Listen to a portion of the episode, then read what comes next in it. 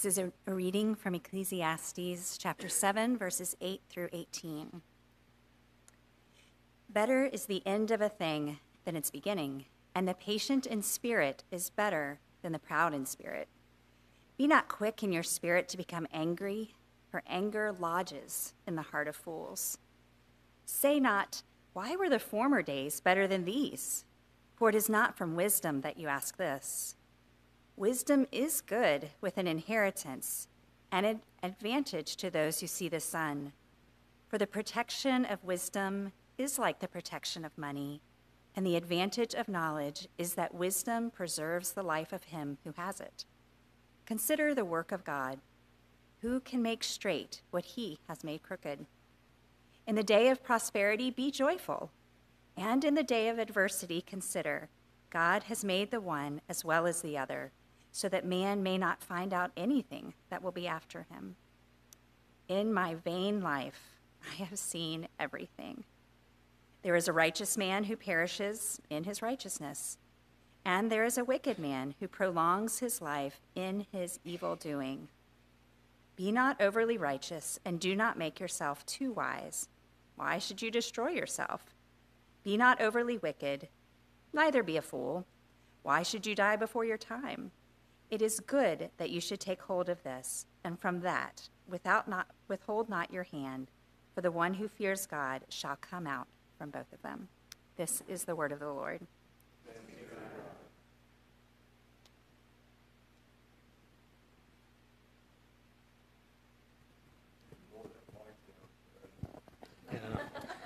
I am I am not a tall man.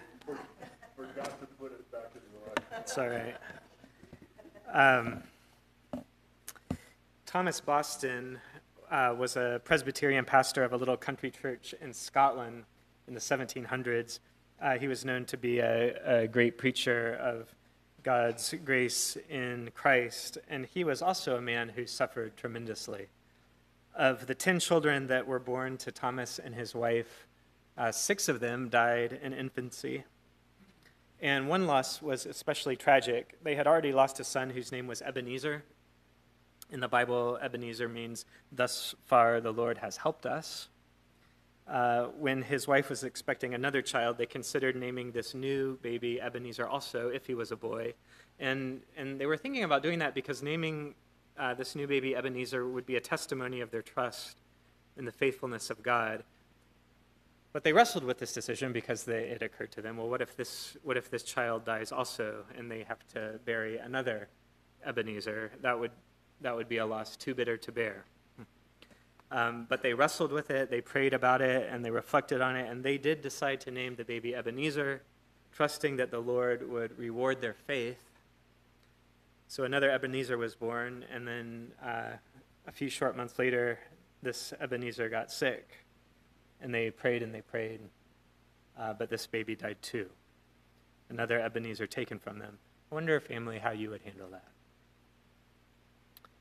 There, there really aren't words for such grief, but we get a little window into Thomas Boston's heart and mind a few years later. He preached a sermon that was later published as a little book. The name of the sermon was The Crook in the Lot. The Crook in the Lot. And it's based on verse 13 of our passage. Consider the work of God. Who can make straight what God has made crooked? Crook in the lot. By lot, Thomas Boston meant the circumstances that you are given. By crook, he means uh, a bend, a twist, a broken path. Like, what do you do when there's a crook in your lot? What do you do? What do you do when your life uh, is not the way you want it to be at all. Like the life that you have just isn't the life that you want when it's full of trouble, hardship, adversity, when its dominant note is suffering. What do you do when there's a crook in your lot? It's not likely, but maybe some of you are living like pretty carefree, suffering-free lives right now. If so, Kohelet would say, uh, just give it a minute.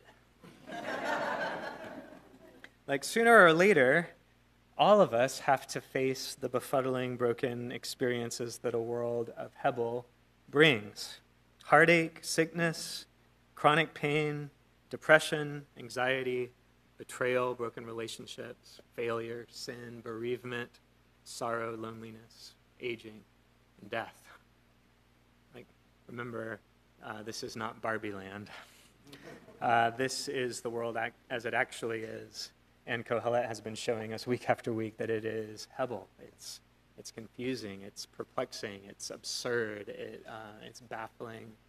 Um, it is just a downright enigma. So, at least indirectly, uh, all along, we have been addressing the topic of suffering a lot in this series, but today uh, we want to just look at it straight on. Look again at verse 15. Kohelet says this In my vain life, I have seen everything. There is a righteous man who perishes in his righteousness, and there is a wicked man who prolongs his life in his evil doing. And so, this is a theme that Kohelet has um, brought up before. He, sees, he, he looks out over the world, he sees people who uh, are trying to live a good life, and things go horribly wrong for them. And, and, and meanwhile, he also sees wicked people who don't seem to care about living a good life at all. They don't seem to care about God, they don't seem to care about justice, uh, and they prosper. They live into old age. And, and so he's pointing out again that life isn't fair, that life is crooked, that there is a crook in our lot, and this is Hebel. And, and it's, it's the fact that so much of it feels nonsens- nonsensical and unpredictable and painful. There doesn't seem to be any rhyme or reason. And, and how do we handle it? What do you do when there's a crook in your lot? Uh, Kohelet tells us a lot in our passage about what doesn't work. So let's look at some of that first. Um, when you see all the suffering and oppression and injustice, and when you realize that you and everyone you love is going to uh, suffer in life and then eventually die, um, one way we might try to respond to this reality is um, by retreating from reality, by trying to escape from reality. Escapism can take a lot of different forms, and Kohelet identifies several in our passage. Um, first, uh, there's, there's kind of the escapism of self indulgent distraction. Remember, in the early chapters of the book, Kohelet tried a lot of this. He tried just pursuing pleasure and work and money and wealth. And, and all of these can be a way to try to escape from the pain and suffering of life.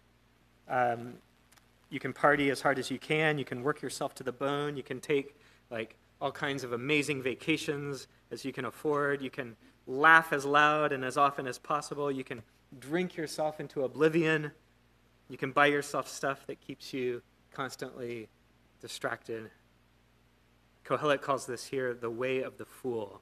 He calls it being overly wicked, which is uh, kind of a weird way of saying, like, just live for yourself. Forget God entirely, embrace this nihilistic, meaningless, and me centered lifestyle. We can try to escape the reality of suffering by way of foolish distraction. Um, but there are other forms of, of escapism. Look again at all of these kind of pithy proverbs early in our passage. In, in each of them, Kohelet is identifying uh, more sophisticated forms of escapism. He says, Better is the end of a thing than its beginning, and the patient in spirit is better than the proud in spirit. So, so here he's putting his finger on the problem of impatience. Um, can you think of a recent time that you were impatient? Impatient. No, not Scott. Um, for me, it's not hard because I, I like to be punctual and uh, timely. yeah. and uh, Libby and the boys, well, not so much. I mean, they're just, they have a different relationship with time than I do. They, they never seem as concerned about um, being on time as I do. And so it's easy for me to get impatient when Libby or one of the boys is making us late.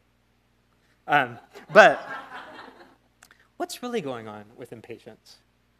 Uh, it's a way of saying, like, I'm unwilling to accept my reality as it currently is, and I want to rush forward into the future.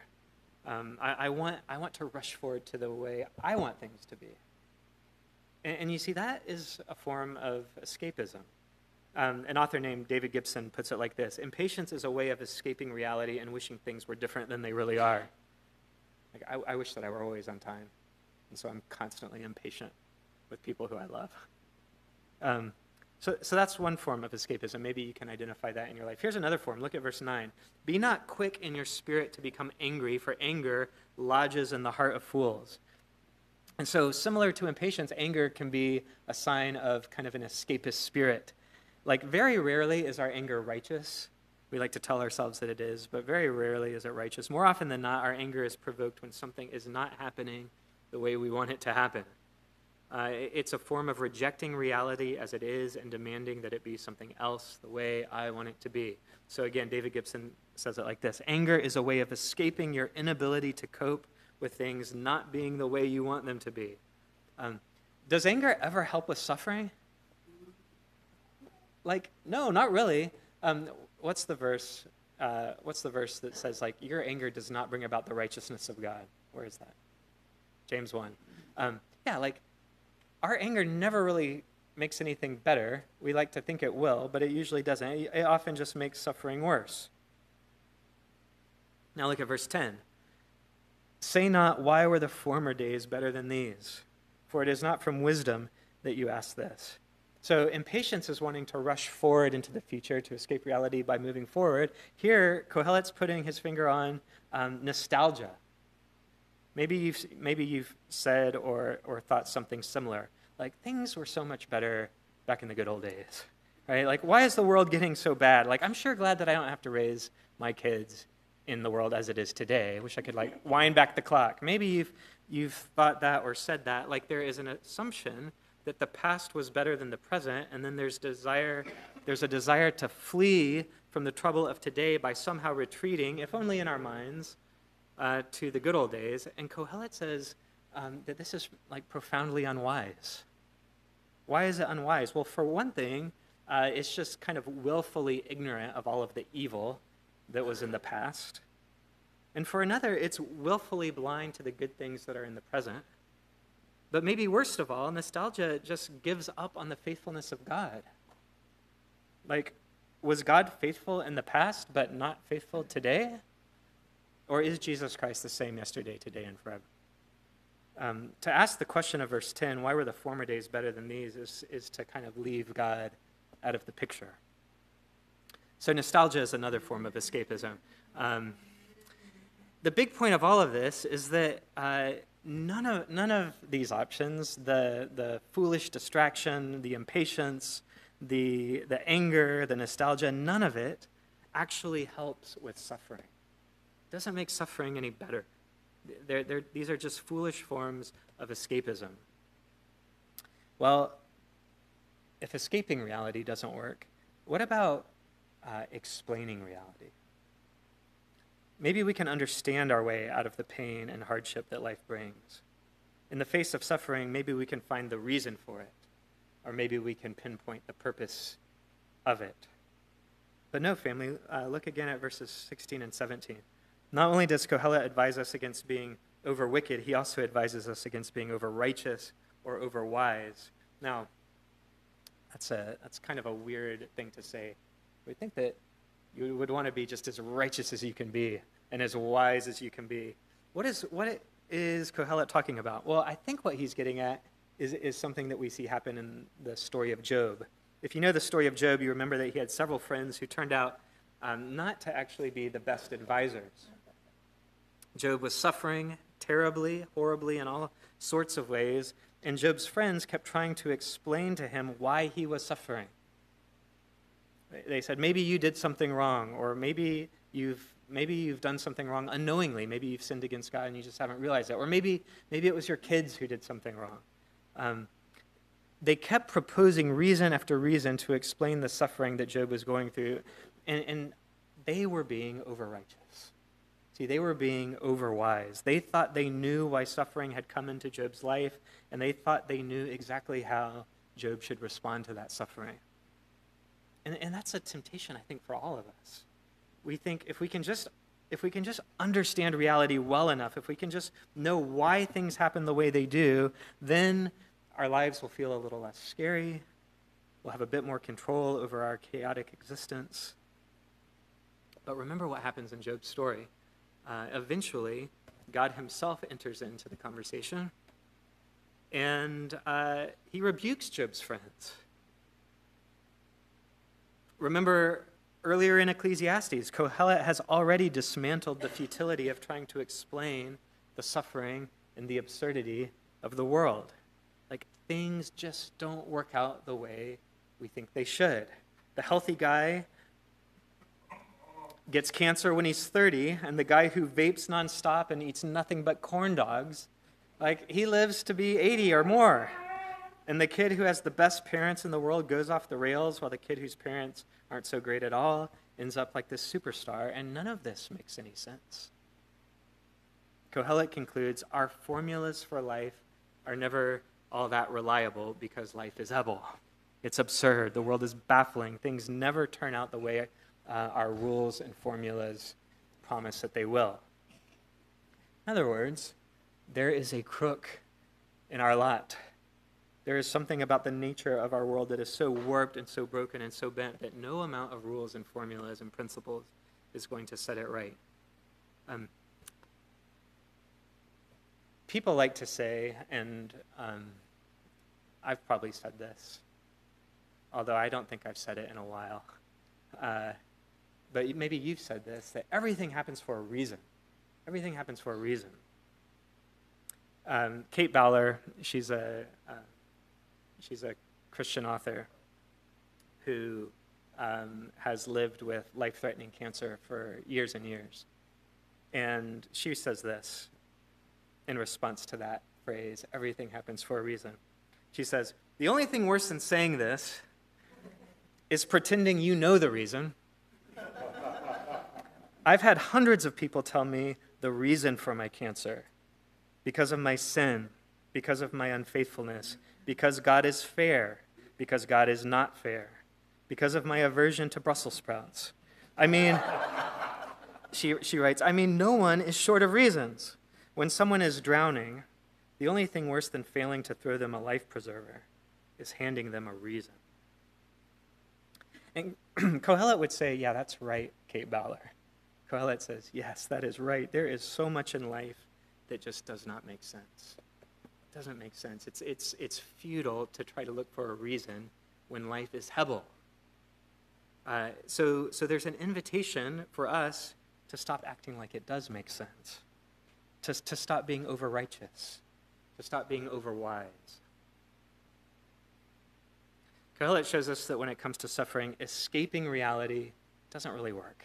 Doesn't really help with the suffering because you can't escape reality. Usually, our, our, attempts to escape reality just make the suffering worse.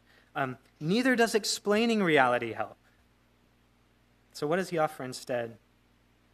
Well, what he offers um, is an invitation to embrace reality. Uh, look again at verse 14. In the day of prosperity, Kohelet says, Be joyful, and in the day of adversity, consider God has made the one as well as the other, so that man may not find out anything that will be after him. He's saying, uh, don't be surprised. Don't be surprised when suffering hits or when things don't go the way they're supposed to go. Don't be surprised, family, when there's a crook in your lot. Like in our privileged, affluent environments, it's so easy to assume that whenever something is painful, uh, something is wrong. Kohelet would, would challenge that assumption. He would just say, um, life is hard. It's hard. Life is full of suffering, and uh, it will have both good days and it will have bad days, and that's reality. That's reality. And so instead of living in the, in the past or trying to control the future, what Kohelet is saying is learn how to embrace the present day and the present moment, whatever God happens to bring into it. So look at verse 14. Consider the work of God. Who can make straight what he has made crooked? See, you can't. Uh, his, his point is, you can't fix this. You can't make it straight. Like somehow God has allowed this circumstance to occur, and, and you'll never know why. This is Kohelet. You'll never learn know why. And so learn to rest in the mystery and trust that God's ways are higher than your ways. And that's what Kohelet can give us. That's what he does give us here. He can show us what doesn't work, and then he can encourage us to accept the days and to try our best to trust God in them. And he leaves us there, and I wonder, is that enough? I want more. Um, and so I'm glad. what am I glad about? I'm glad that Ecclesiastes is true.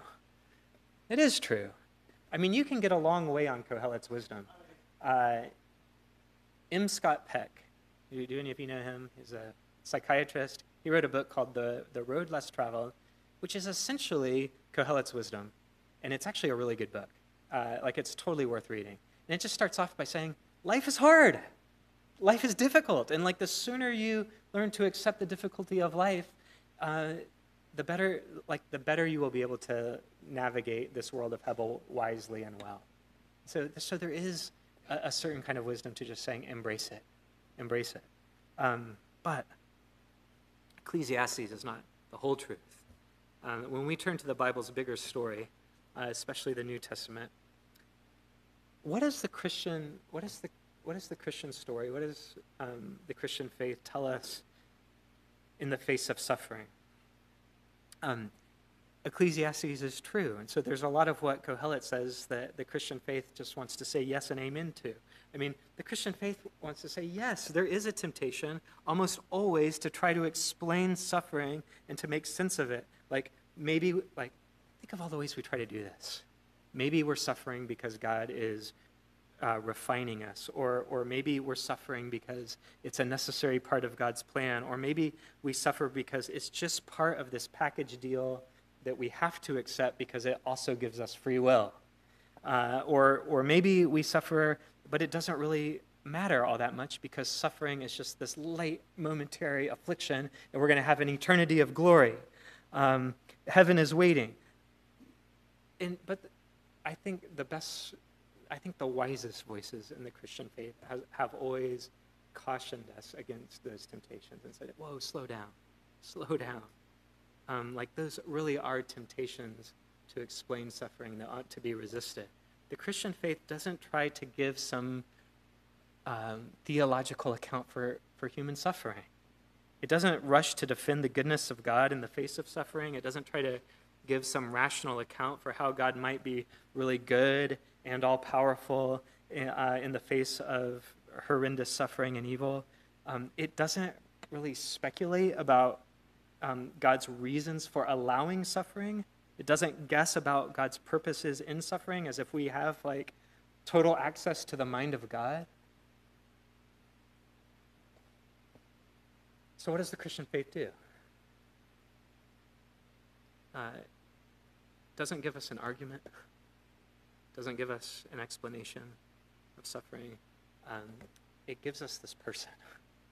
It, do, it does what John the Baptist does um, over and over again. It just points to Jesus. And it said, Look at this one. Look at him. Um, look at, think, think about Jesus with me for a second. When Jesus uh, was living, when he was on the earth, gosh, never say when Jesus was living. Um, this is what happens when I stray from the script. Um, yeah, I'm adding in a section to the sermon. Um, during his, his earthly ministry,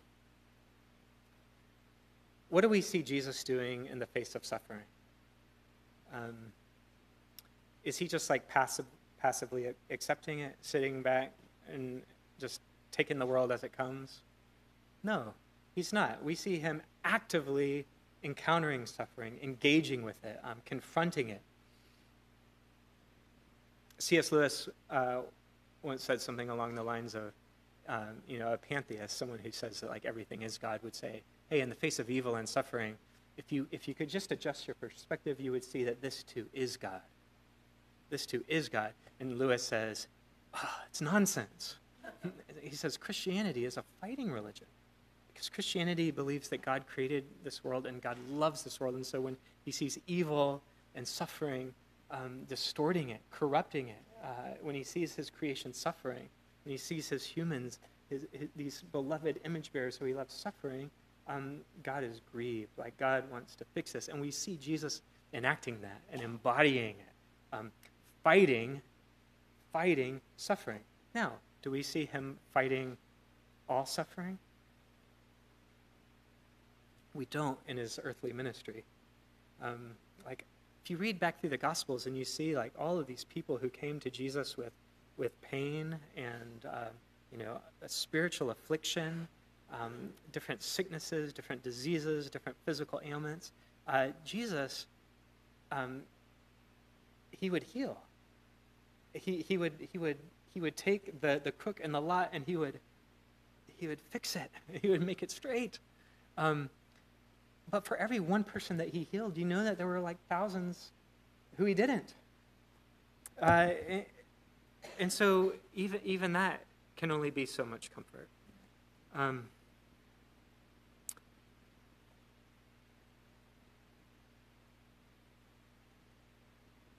the Christian faith says follow the finger of John the Baptist and look at this one Jesus, not just um, at his ministry, but also look at his suffering. Look at his suffering. You know, whenever we confess um, our faith using the words of the Apostles' Creed, what do we say? We confess that Jesus suffered. Like he himself suffered.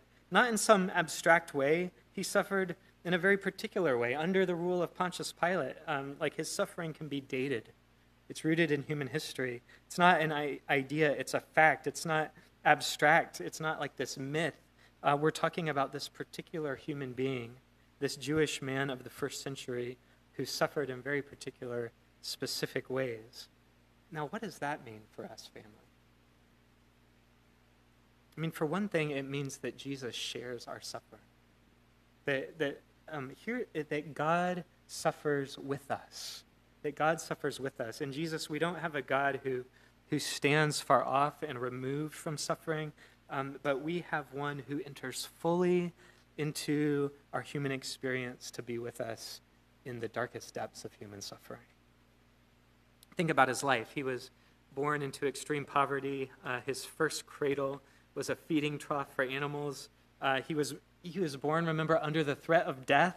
His parents were fleeing from Herod.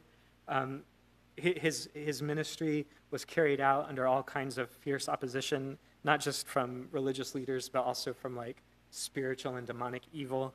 Uh, he had no place to lay his head, we're told. He was constantly on the move. Um, his friends and his family didn't really know what to do with him. Uh, he lived this life of deep sorrow and grief. You can think of him weeping at the tomb of his friend Lazarus and weeping over the city he loved. Um, his ministry, like, just kept him in constant contact with human misery and sin. And in the end, he died alone, uh, his closest community having betrayed him and denied him and abandoned him. And, and so um, the author of Hebrews reminds us that, that when we look at Jesus, uh, we don't have this high priest who is like far off and removed and unable to sympathize with us, unable to identify with us, but we have one who, who is actually um, exactly like us in every way except without sin. And, and one of the things that reminds us is that uh, Jesus doesn't stop being with us in our suffering. It's not like he stooped low once and then withdrew. It's not like he, he dipped down into the mess for a little while, but now he's just free of it all. Uh, no, eternally, God has decided to be God with us in the depths, in the darkest, most painful, most horrendous depths of the human experience. God is there. Um, Jesus shares our suffering. He still shares our suffering. Uh, this is what it means for God to be with God with us. Um, but that's not all that Jesus does, family. He, he shares our suffering and he also bears our suffering. He's not just God suffering with us, he is God suffering for us. Um,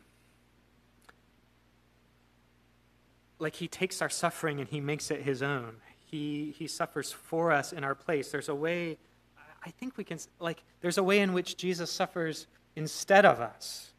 Uh, because he suffers unlike any human being has ever suffered or ever will suffer.